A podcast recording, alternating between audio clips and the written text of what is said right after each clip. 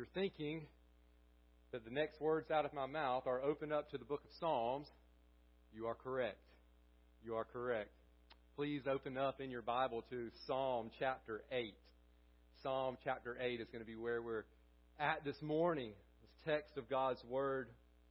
Probably a psalm that is familiar to you, one that perhaps you have even memorized some or all of.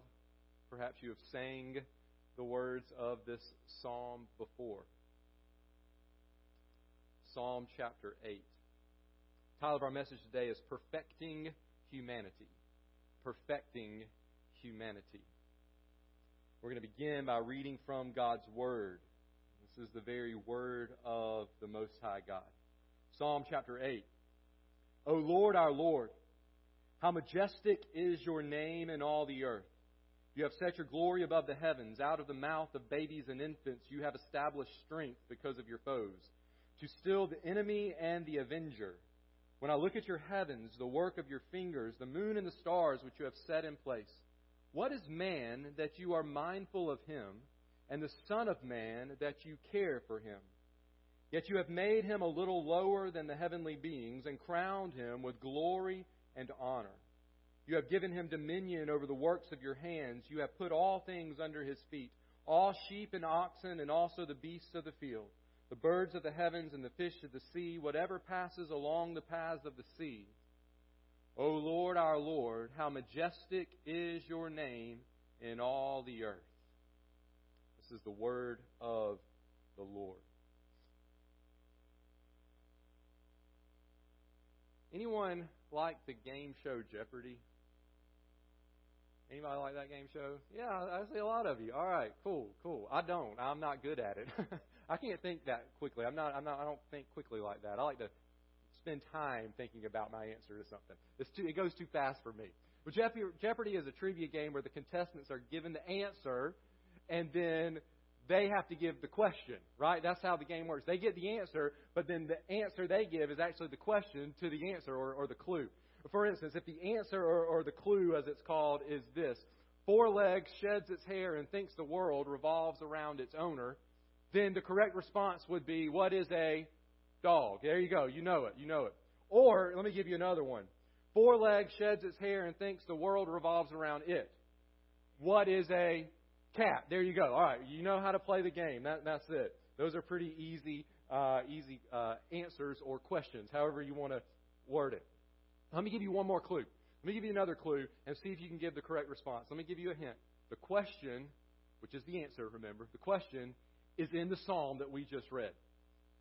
Now, here's the clue holds a special place in God's creation for the purpose of magnifying the majesty of God. I'll say it one more time. Holds a special place in God's creation for the purpose of magnifying the majesty of God.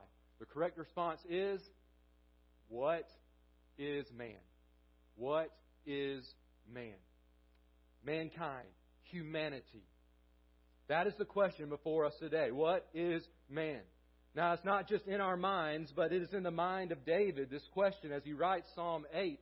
But these are not just merely David's words, these are God's word. And so we have before us today a psalm in which God poses this question for us and answers this age old question What is man? Now, I believe we could summarize Psalm 8 in this way, and that's with the clue that I just gave you. Humanity holds a special place in God's creation for the purpose of magnifying the majesty of God.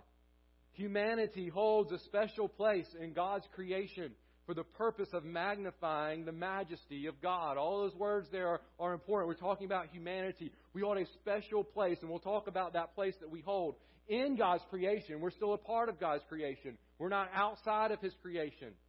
We're not, we're not something other than His creation. We are His creation, but we hold a special place in this creation, and we have a unique purpose in that. Our purpose in holding that position is that we would magnify the majesty of God. Now, we're in a series of sermons in which we're looking at some of the overarching uh, topics of theology. We are looking at them um, from the perspective of the Psalms.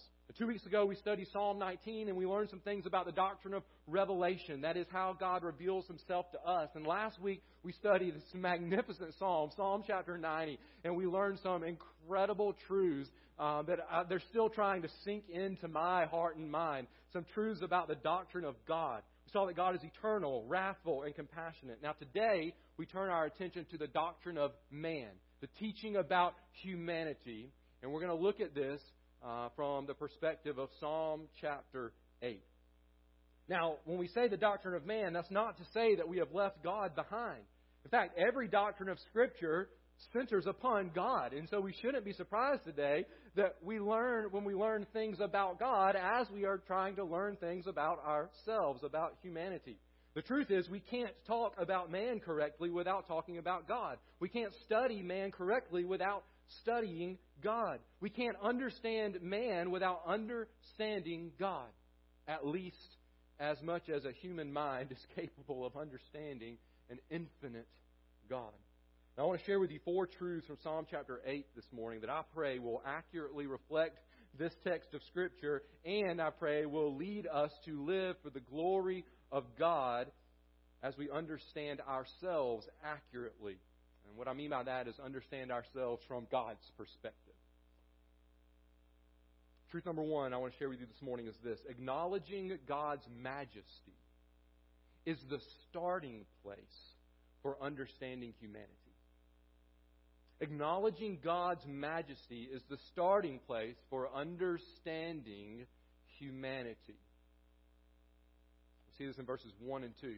Now, Psalm chapter 8 is, is, is really one of the hallmark passages of Scripture when it comes to the study of mankind. And when you, when you pose this question, what does the Bible teach about man? And you were to list out three or four or five uh, key passages of Scripture, Psalm chapter 8 would be one of those passages. I didn't have to spend hours and hours searching for this passage of Scripture as I was considering the doctrine of man.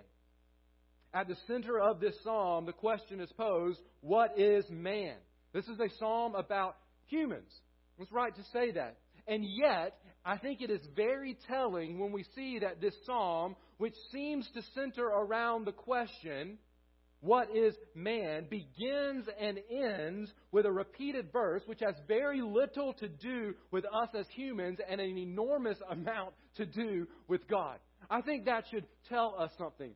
Verse 1 says, remember, this is Psalm asking the question, What is man? And it begins and it ends this way O Lord, our Lord, how majestic is your name in all the earth. The only thing this verse says about humans is that we are servants of Yahweh. That's all it says. It does mention us, our our Lord, our God, okay? It does mention us, but the only thing it says about us at the beginning and end of this psalm is that we are servants of Yahweh God. The second word, Lord, is the word for master. The first word, Lord, is in all caps. It's God's name, Yahweh. Yahweh is Lord, is master. David addresses the God of this universe as the master, the ruler of humanity, and he immediately directs our attention to the worthiness of God to be worshiped. Yahweh, our Lord, is majestic in all the earth. You see there it says your name. Your name is majestic. When, when you see that name, it's not just talking about the letters of God's name are majestic. Somehow there's some special special letters or something like that. What, what it means is God's name and all that encompasses God. Right? Your name stands for who you are. God's name stands for who He is. When He says your name is majestic, He's referring to all that is God His holiness, His righteousness, His omnipotence, His sovereignty, His omniscience, His steadfast love, His wrath, His omnipresence, His eternal nature, His mercy. His name stands for Him. He is majestic. He is beautiful and powerful and awe inspiring. Our Lord, the Lord God of this universe, is majestic. But where? Where is he majestic? Just in the tabernacle? Just in the temple?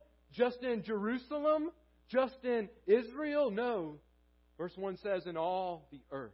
Which means there is nowhere man lives that God is not majestic. Which tells us that all humanity is held responsible for declaring the majesty of God, for ascribing to Him the glory that is due His name, which is all glory, honor, and praise. And then the psalmist points us to two ways in which we see that God is majestic, that He's worthy to be worshiped in all the earth. First, we see God's majesty in, in His position of glory. God's majesty is seen in His position of glory. We see this at the end of verse 1. Okay, so we're still on main truth number 1. but we see two ways that God is majestic. God's majesty is seen in the position of his glory. The end of verse 1 says, You have set your glory above the heavens. You have set your glory above the heavens. God's glory, God's majesty, God's worthiness to be worshiped is above the heavens. And we talked about what the heavens are a couple of weeks ago when we studied Psalm chapter 19. The heavens are what you see when you walk outside and you look up. Friends, you can launch yourself into outer space and just keep going and going and going, and you would never reach the point where you have to look down to see the glory of God. You have set your glory above the heavens. The God who created the heavens has set his glory above the heavens. The position of his glory tells us that he is, and he alone is majestic in all the earth. And then, secondly, we see God's majesty displayed another way. God's majesty is seen in the manner of his victory. God's majesty is seen in the manner of his victory. We see this in verse 2 of this psalm. Verse 2 says this unique verse. Out of the mouth of babies and infants, you have established strength because of your foes to still the enemy and the avenger. That's, that's, that, that kind of makes you scratch your head for a second. Oh Lord, our Lord, how majestic is your name in all the earth. You have set your glories above the heavens, your glory above the heavens. And then he starts talking about babies and infants and enemies and foes and strength over the enemies. What, what in the world is going on here?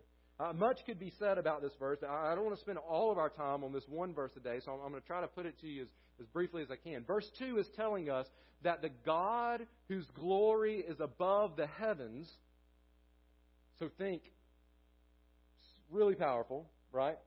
Is so powerful that he can take the weakest humans, that is, babies and infants, and defeat his enemy with those. That's his army. That's, that's, that's all he needs. He can take the weakest, uh, weakest uh, humans, babies and infants, and defeat his enemy. God displays his strength by taking what is weak and bringing to nothing those who consider themselves stronger than God, which is what it means to be an enemy of God. You, are putting yourself in the place of God. You're saying that, that I, I, I am more powerful than the Lord. That's what it means to be an enemy of God. Jesus quoted the Greek translation of this verse on Palm Sunday. Very interesting here. Jesus quoted the Greek translation of this verse. Remember, Old Testament written in Hebrew, but it was translated into Greek. Um, and, and, so he quoted the Greek translation in, in, on Palm Sunday. In Matthew chapter 21, we see that little children were crying out in the temple, Hosanna to the Son of David. Right? We often think about the, the, the, palm branches on the road coming into Jerusalem, but they went into the, te- into the temple, Scripture says. And so there in the temple, you have all these little children crying out, Hosanna to the Son of David. Hosanna. They're, they're praying, they're speaking about Jesus as the Son of David. So they're praising Jesus. These little children in the temple praising this, this man who just rode in on a donkey. Matthew chapter 21, verse um, uh, 16. Um, after telling, after Scripture says that the chief priests and the scribes were furious when, when they heard these children, verse 16 says, And they said to him, talking to Jesus, Do you hear what these are saying? Do you hear what these little, these little children are saying, Jesus? I mean, they're worshiping you. That's what they were doing. They're worship, and, and the chief priest, that's blasphemy, right? He, you only worship God, and here these little children are, are worshiping you, Jesus. Do you hear what they're saying? And Jesus said to them, Out of the mouth of infants and nursing babies, you have prepared praise. That's the Greek translation of, of this Hebrew verse. He quotes Psalm chapter 8 to them. You know what Jesus is saying? Jesus is saying this These little ones are right, and you are wrong. They are praising me, and you are rejecting me. They are on the side of divine victory, and you are on the side of divine wrath. You think you are powerful. You think you are strong. You think you are wise. But God uses the weak to shame the strong and the foolish to, to shame the wise. God's ways are higher than your ways, and God's thoughts higher than your thoughts. God will use the praise of these little ones to silence the rage of the serpent himself and all who oppose God. That's what Jesus was telling those chief priests. You say, that probably made him even, even more mad. Yeah, it did. So mad that just a few days later they hung him on a cross. Now back to Psalm chapter 8. Do you, do you see the point here in verse 2? Who is more powerful and worthy of worship? Is it the warrior who can defeat an army with a water gun? Or is it the warrior who needs an arsenal of explosives? Well, we would probably say it's the one who all he needs is a water gun. That's going to be the more powerful one, right? Say, ah, that's all I need. That's the more powerful one. Opposed to the one who says, I, I got to have all these weapons because I'm not very strong, so I need all of these other weapons. That's what the, the point here, that's what this verse 2 is saying. Psalmist is saying God can win with simply the praise of babies and infants. that's all he needs to silence his enemies. He is that majestic, David is saying. And so God's majesty is seen in the position of his glory and in the manner of his victory. Church, I'm going to spend some of our time, a good bit of our time on this verse here today because it's so important. It's so foundational. It, this is huge. The psalm, uh, this psalm about man begins and ends with a laser focus on God, not man, being majestic in all the earth. This psalm about who we are begins and ends with a shout of praise to the one true God, not with a shout of praise to us. This psalm, which helps us understand who we are, begins and ends by turning our gaze away from ourselves and fixing our eyes and our hearts and our minds upon the majesty of God. Oh, how this is needed in our sinful hearts. Oh, how this is needed in a society which seeks to understand man by beginning and ending with man. Far too often we think we are the centerpiece of the world. We applaud arrogance on the political stage. We applaud arrogance in the science laboratory. We, we applaud arrogance at the classroom lectern. We think we know ourselves best when we begin and end with ourselves. But, church, that is the talk of fools. We want to know ourselves. We don't start with ourselves, nor do we end with ourselves. Perhaps the most foundational statement one can make regarding the biblical doctrine of humanity is that anthropology, that's the study of man, begins and ends with theology. That is the study of God. The study of mankind begins and ends with the study of God, and this is true because we exist for the glory of the one who created us. Church, if our study of mankind does not result in worship of God, then we have failed in our attempt to study mankind. Or to say it another way, any understanding of mankind which does not result in worship of God is a misunderstanding. It doesn't matter how smart the person claims to be, or how many degrees they have, or what position in this world they hold. If our understanding of humanity does not lead us to worship the one true God, then it is a misunderstanding of who we are. It's not wrong to ask the question, Who am I? Who are we? What is man? It's not wrong to study ourselves, but as we study ourselves, we must beware of the danger of replacing God with ourselves. If nothing else, the opening and closing of this psalm should lead us to study ourselves in a way that glorifies the Creator rather than the creation. We are not God. We are not God. And so, first, acknowledging God's majesty is the starting place for understanding humanity. Now we move into exploring who, who are we? who, what is man? Who, who, who, what is humankind? Truth number two I want to share with you is this humanity is cared for by God, though we seem insignificant. Humanity is cared for by God, though we seem insignificant. Verses 3 through 4, we find the psalmist gazing up into the heavens, recognizing how small he seems in comparison, and then pondering the amazing fact that the God whose glory is far above the heavens is mindful of them and cares for them, for him in particular, and for all of humanity. Verse 3 through 4 says this When I look at your heavens, God, imagine this, looking up, looking up into the, the starry night sky. When I look at your heavens, the work of your fingers, the moon and the stars which you have set in place, what is man that you are mindful of him, and the Son of Man that you care for him? Perhaps here we get a glimpse of David the shepherd boy, lying on his back out in the fields at night while he's watching over the sheep. Perhaps he tried to count the stars. Perhaps he pondered the waxing and waning of the moon. Perhaps he tried to guess how big the heavens were. I'm not sure. But we, what we do know from these verses is that when he looked up into the heavens, Number one, he believed God created the heavens. Notice he says that they are the work of your fingers and that God set them in place. And two, he felt very small, very insignificant compared to the heavens. He believed that God created the heavens, and he, David, felt very small and insignificant compared to the heavens. I think David was right on both accounts. Certainly, Yahweh created the heavens along with the rest of creation. They did not come into being because of the work of some other god or goddess invented by man, which many people around him believed. They did not come into being because of some evolutionary process which modern man seems to think is the only reasonable explanation for their existence, which is what people all around us believe. They were there, they are there because of the creative working of God. And this is important, church, because if God is not the creator of the heavens and of us, then we are left with viewing ourselves as either gods or dogs. Either worthy of worship or possessing no more value than the flea on a monkey's back. But that's not what Scripture tells us about who we are. And friends, we see both of these false views of mankind today. Some act and live as though there were no one higher in the world to answer to than themselves, puffed up with pride and arrogance, thinking that they are the master of their own universe.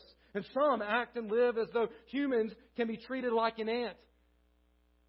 You can snuff out human life and go about your merry way with zero remorse as to what you have done. Certainly, that's an arrogant proposition as well. Again, this is why it's so important that we start with God when studying ourselves. Because if we don't, we either end up deifying ourselves or destroying ourselves.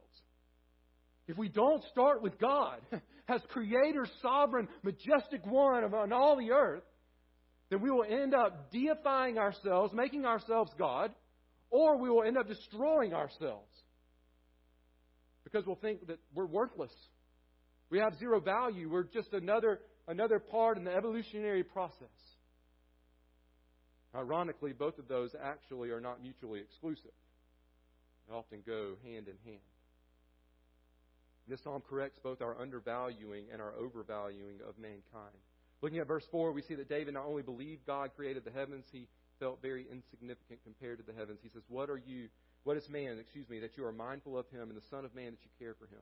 You ever looked up at the stars on a clear night? Beautiful, right? You ever looked up and felt very small? I have. I have. Look up in the vastness, and we, I mean, just with the with the naked eye, we can only see what we can see, and put a telescope in front of your eye, you can see even further, but we still can't even see all of the heavens. We feel very small. Sometimes we need to do that. Sometimes that's a healthy thing to do. We need the vastness of the heavens to humble us. But David's question in verse 4 goes deeper than simply feeling small. His feeling of insignificance seems to butt heads with his awareness that God knows him and cares for him. And David is left a little puzzled, right? He feels like God should ignore him because he's so small. David is so small, not God. David is so small. But he knows that God doesn't ignore him. David has experienced God's providential care in his life. We don't know exactly at what point in his life David wrote this psalm, but we know that from a very young age, David experienced God's care in his life. God protected him from the wild animals when he was a shepherd boy. God protected David from Goliath when he went out to fight this giant among men. God protected David from Saul's spear in Saul's house and Saul's army in the rocks of Engedi. David was very aware of God's very real mindfulness and care, and yet he says, I'm so small. I'm nothing, God. But what is man that you are so mindful of him, that you care for him? As David wrote in Psalm chapter 139, O Lord, you have searched me and known me. You know when I sit down and when I rise up. You discern my thoughts from afar. And later in that same psalm, he says, For you formed my inward parts. You knitted me together in my mother's womb. I praise you, for I am fearfully and wonderfully made. Wonderful are your works. My soul knows it very well. My frame was not hidden from you when I was being made in secret, intricately woven in the depths of the earth. Your eyes saw my unformed substance. In your book were written, every one of them, the days that were formed for me, when as yet there was none of them. Friend, the same God the same God who set the moon and the stars in place, fashioned and formed you in your mother's womb. It's not just the heavens which are the work of God's fingers. You are as well. You have value. Though we are small, we have value. In the eyes of God, we are valuable.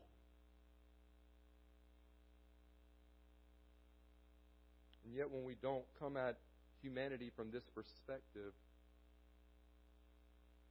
what we're left with is thinking that humanity, whether in the womb or outside of the womb, can simply be destroyed. Dangerous when we study ourselves and neglect the God who made us. But you don't simply have the same value to God as the moon and stars or even the birds or the fish or the animals, church. God has value for those. Even Jesus talked about providing food for the for the little birds, clothing the, the flower in the field with splendor, beauty.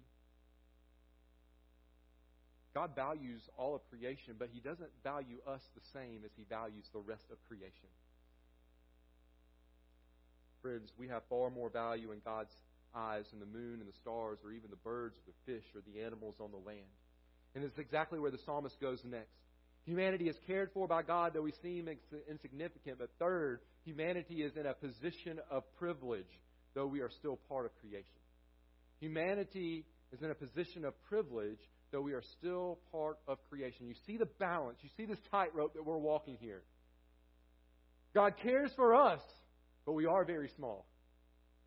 So you have value, but don't think too highly of yourself. You are still small. Here, humanity is in a position of privilege. We have this amazing value that God, our Creator, has placed upon us, but don't forget, we're still part of creation. We're not God. We're still part of creation. Verses 5 through 8 are incredible verses. The psalmist is answering the question, What is man that you are mindful of him? The Son of Man that you care for him? He gets into the answer to this question in verses 5 through 8. The reason God cares so much for humanity is that humanity is not just another part of creation equal to the rest of creation. Humanity is not just another species of animals. We are not simply the next link in a long chain of an evolutionary process. That is not the case at all.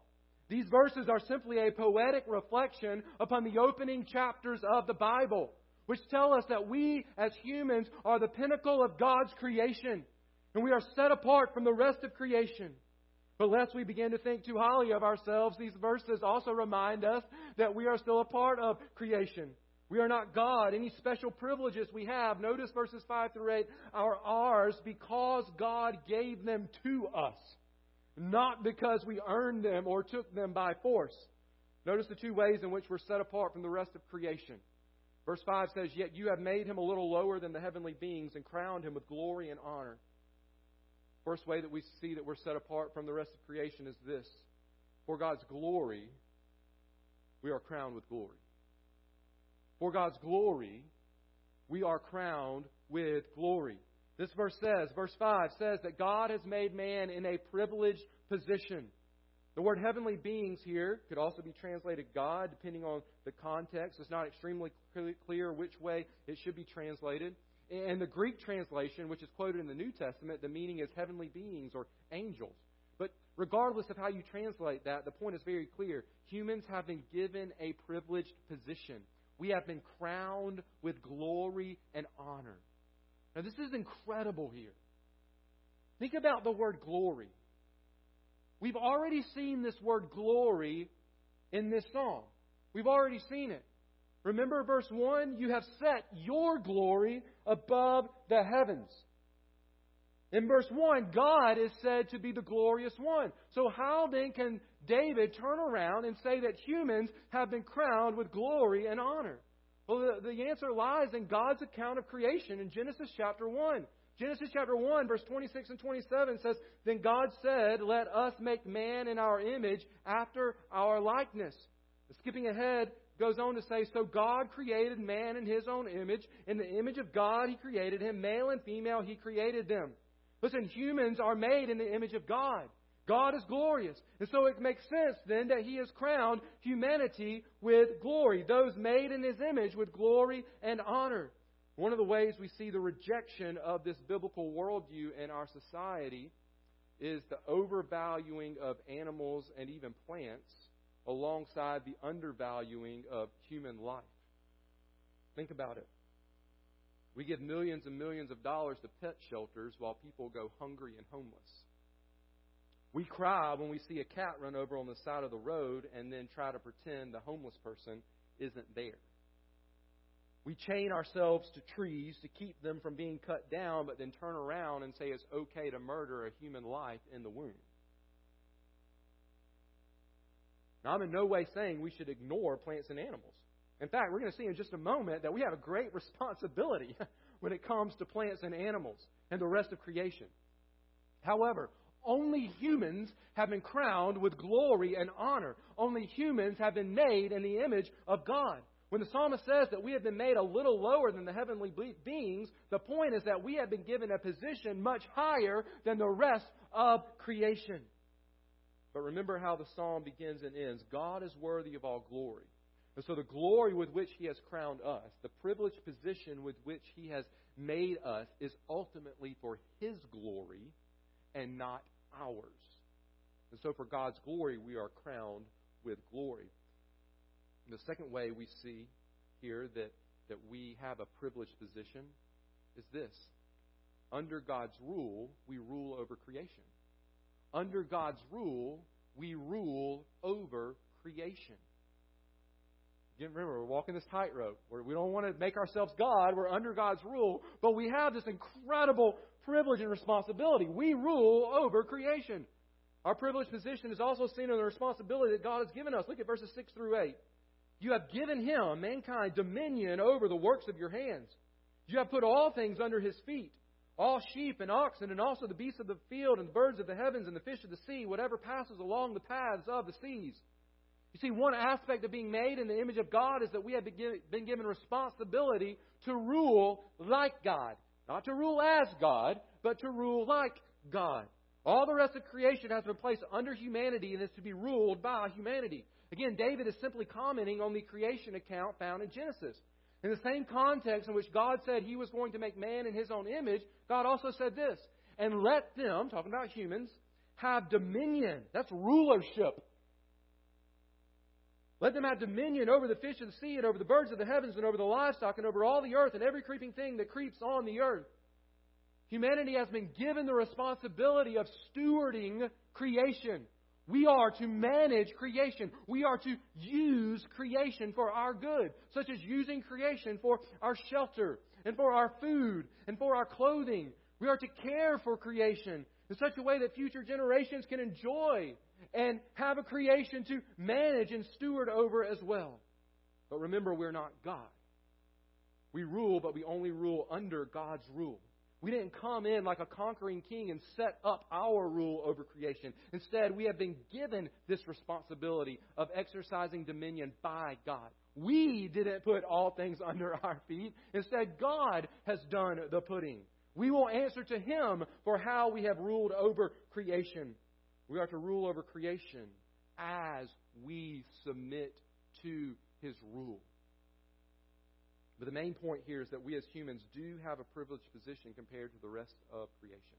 Now, remember the first and the last statements of this psalm. God is majestic in all the earth. This is the context in which humanity is understood correctly, which means God's care for us and the privileged position He has given us is meant to point to how majestic He is. And yet, there's a problem here.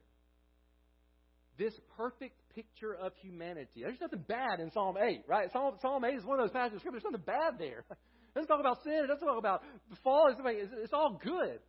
And yet, this perfect picture of humanity we see in Psalm 8 does not seem to line up with what we see in our world today. I mean, it seems as though the psalm should end like this but Adam and Eve sinned, and humanity has been cursed, and they don't acknowledge God as their creator who is worthy of worship, and they don't consider God's care for them, and they don't rule over creation in a way that magnifies the glory of God. We expect a statement telling us that perfect humanity is not perfect. And yet the psalm ends the same way it began, with a declaration of the majesty of Yahweh our Lord. Now, how do we make sense of this? How do we make sense of this? Well, let me share with you one final truth, which I believe will help us understand how imperfect humanity can still reflect the majesty of God. Church, God's majesty is displayed most magnificently in his rescue of humanity. God's majesty is displayed most magnificently in his rescue of humanity. The truth is that we have failed at this perfect picture of humanity. We are not the humanity God originally created. We think we are bigger than we actually are. We reject God's care. We are not satisfied with the position God has given us, so we try to take God's position. We abuse our rule over creation either by letting creation rule us or by misusing creation. We fall short of the glory of God. We are sinners. But the good news is that this psalm is not only about humanity as a whole, but it is about one particular human. This psalm, church, is about Jesus, the God man, the only human who has ever perfectly lived up to God's design for humanity. Where we fall short, Jesus excelled. In several places in the New Testament, Psalm 8 is either quoted or referenced as describing Jesus Christ. This is awesome. Let me share with you one of those passages. It's Hebrews chapter 2, verses 5 through 9. Hebrews chapter 2, verses 5 through 9. Listen to what the New Testament says. Now, it was not to angels that God subjected the world to come, of which we are speaking. It has been testified somewhere, and we know where what is man that you are mindful of him? I'm reading out of the New Testament, by the way. What is man that you are mindful of him? Or the Son of Man that you care for him? You made him for a little while lower than the angels. You have crowned him with glory and honor, putting everything in subjection under his feet. Now, the writer of Hebrews is going to explain Psalm 8. Now, in putting everything in subjection to him, he left nothing outside his control. At present, we do not yet see everything in subjection to him. But we see him who for a little while was made lower than the angels, namely Jesus, crowned with glory and honor because of the suffering of death, so that by the grace of God he might taste death for everyone. Now, this is a thick passage, but let me explain it as simply as I know how. Hebrews chapter 2 is telling us that Psalm chapter 8 is a perfect description of humanity, pointing to the perfect human. It describes us perfectly, except that we are sinners. It describes Jesus perfectly with no exception because Jesus never sinned. You see, Jesus is the ultimate fulfillment of Psalm 8, where Adam, as a representative of humanity, failed. Jesus, as a representative of humanity, excelled. That passage in Hebrews tells us that Jesus, who is fully God, clothed himself with humanity, becoming a little lower than the angels, and through his death was crowned with glory and honor. The Son of God became human in order to offer himself as the perfect sacrifice for the sins of humanity. He tasted death for you and for me. He experienced God's wrath towards our failure to live up to God's perfect design for humanity. And therefore, as this song, as, as Hebrews chapter 2 says, by God's grace, we can be rescued from God's wrath. You see, church, God's majesty is displayed through his design of humanity, but his majesty is displayed most magnificently through his rescue of humanity. Psalm chapter 8, when interpreted based on the rest of Scripture, is teaching us this that humanity is the pinnacle of God's creation, and Jesus is the pinnacle of humanity. Humanity is the pinnacle of God's creation, and Jesus is the pinnacle of humanity. The first part of verse 5 was fulfilled in the incarnation of Jesus. That is when Jesus was born as a human. The second part of verse 5 in Psalm 8 was fulfilled when the crucified Jesus became the resurrected Jesus. He was crowned with glory and honor, taking his place at the right hand of God. And verse 6 is being fulfilled and will be finally fulfilled when Jesus returns, destroys Satan and those who belong to him once and for all, and is enthroned forever as the conquering King of kings and Lord of lords. This is the gospel of Jesus. Friends, you can be rescued through Jesus, the perfect human who died in your place. And this is the only way, church, that we can live out our true purpose as humans. It is only through Jesus that we can bring glory to God. It is only through Jesus that we, as sinful humans, can say, O Lord, our Lord, how majestic is your name in all the earth. Friends, we cannot study ourselves without starting with God as the majestic creator and ending with God as the majestic redeemer. God made humans perfect. We messed it up. But through Jesus, God is perfecting humanity, one rescued soul at a time. So let me ask you a question Do you need to be rescued today? So, you need to repent of your sin by confessing it to God. You need to believe in Jesus as the only one who can save you because he is the only perfect sacrifice for your sin. Will you believe in Jesus? Or will you live for the majesty of God? Heavenly Father, thank you for this incredible psalm.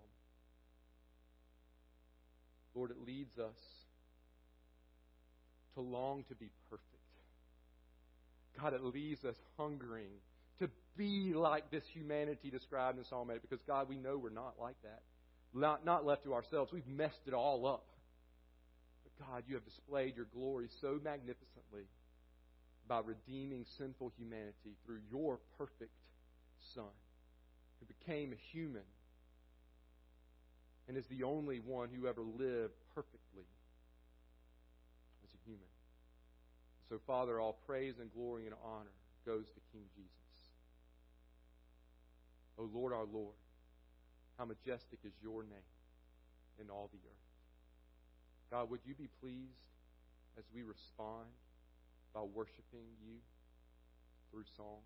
Would you receive these praises as pleasing to your ears, as a humble offering of worship to you, God, the one and only one who is majestic in all the earth? Jesus' name we pray.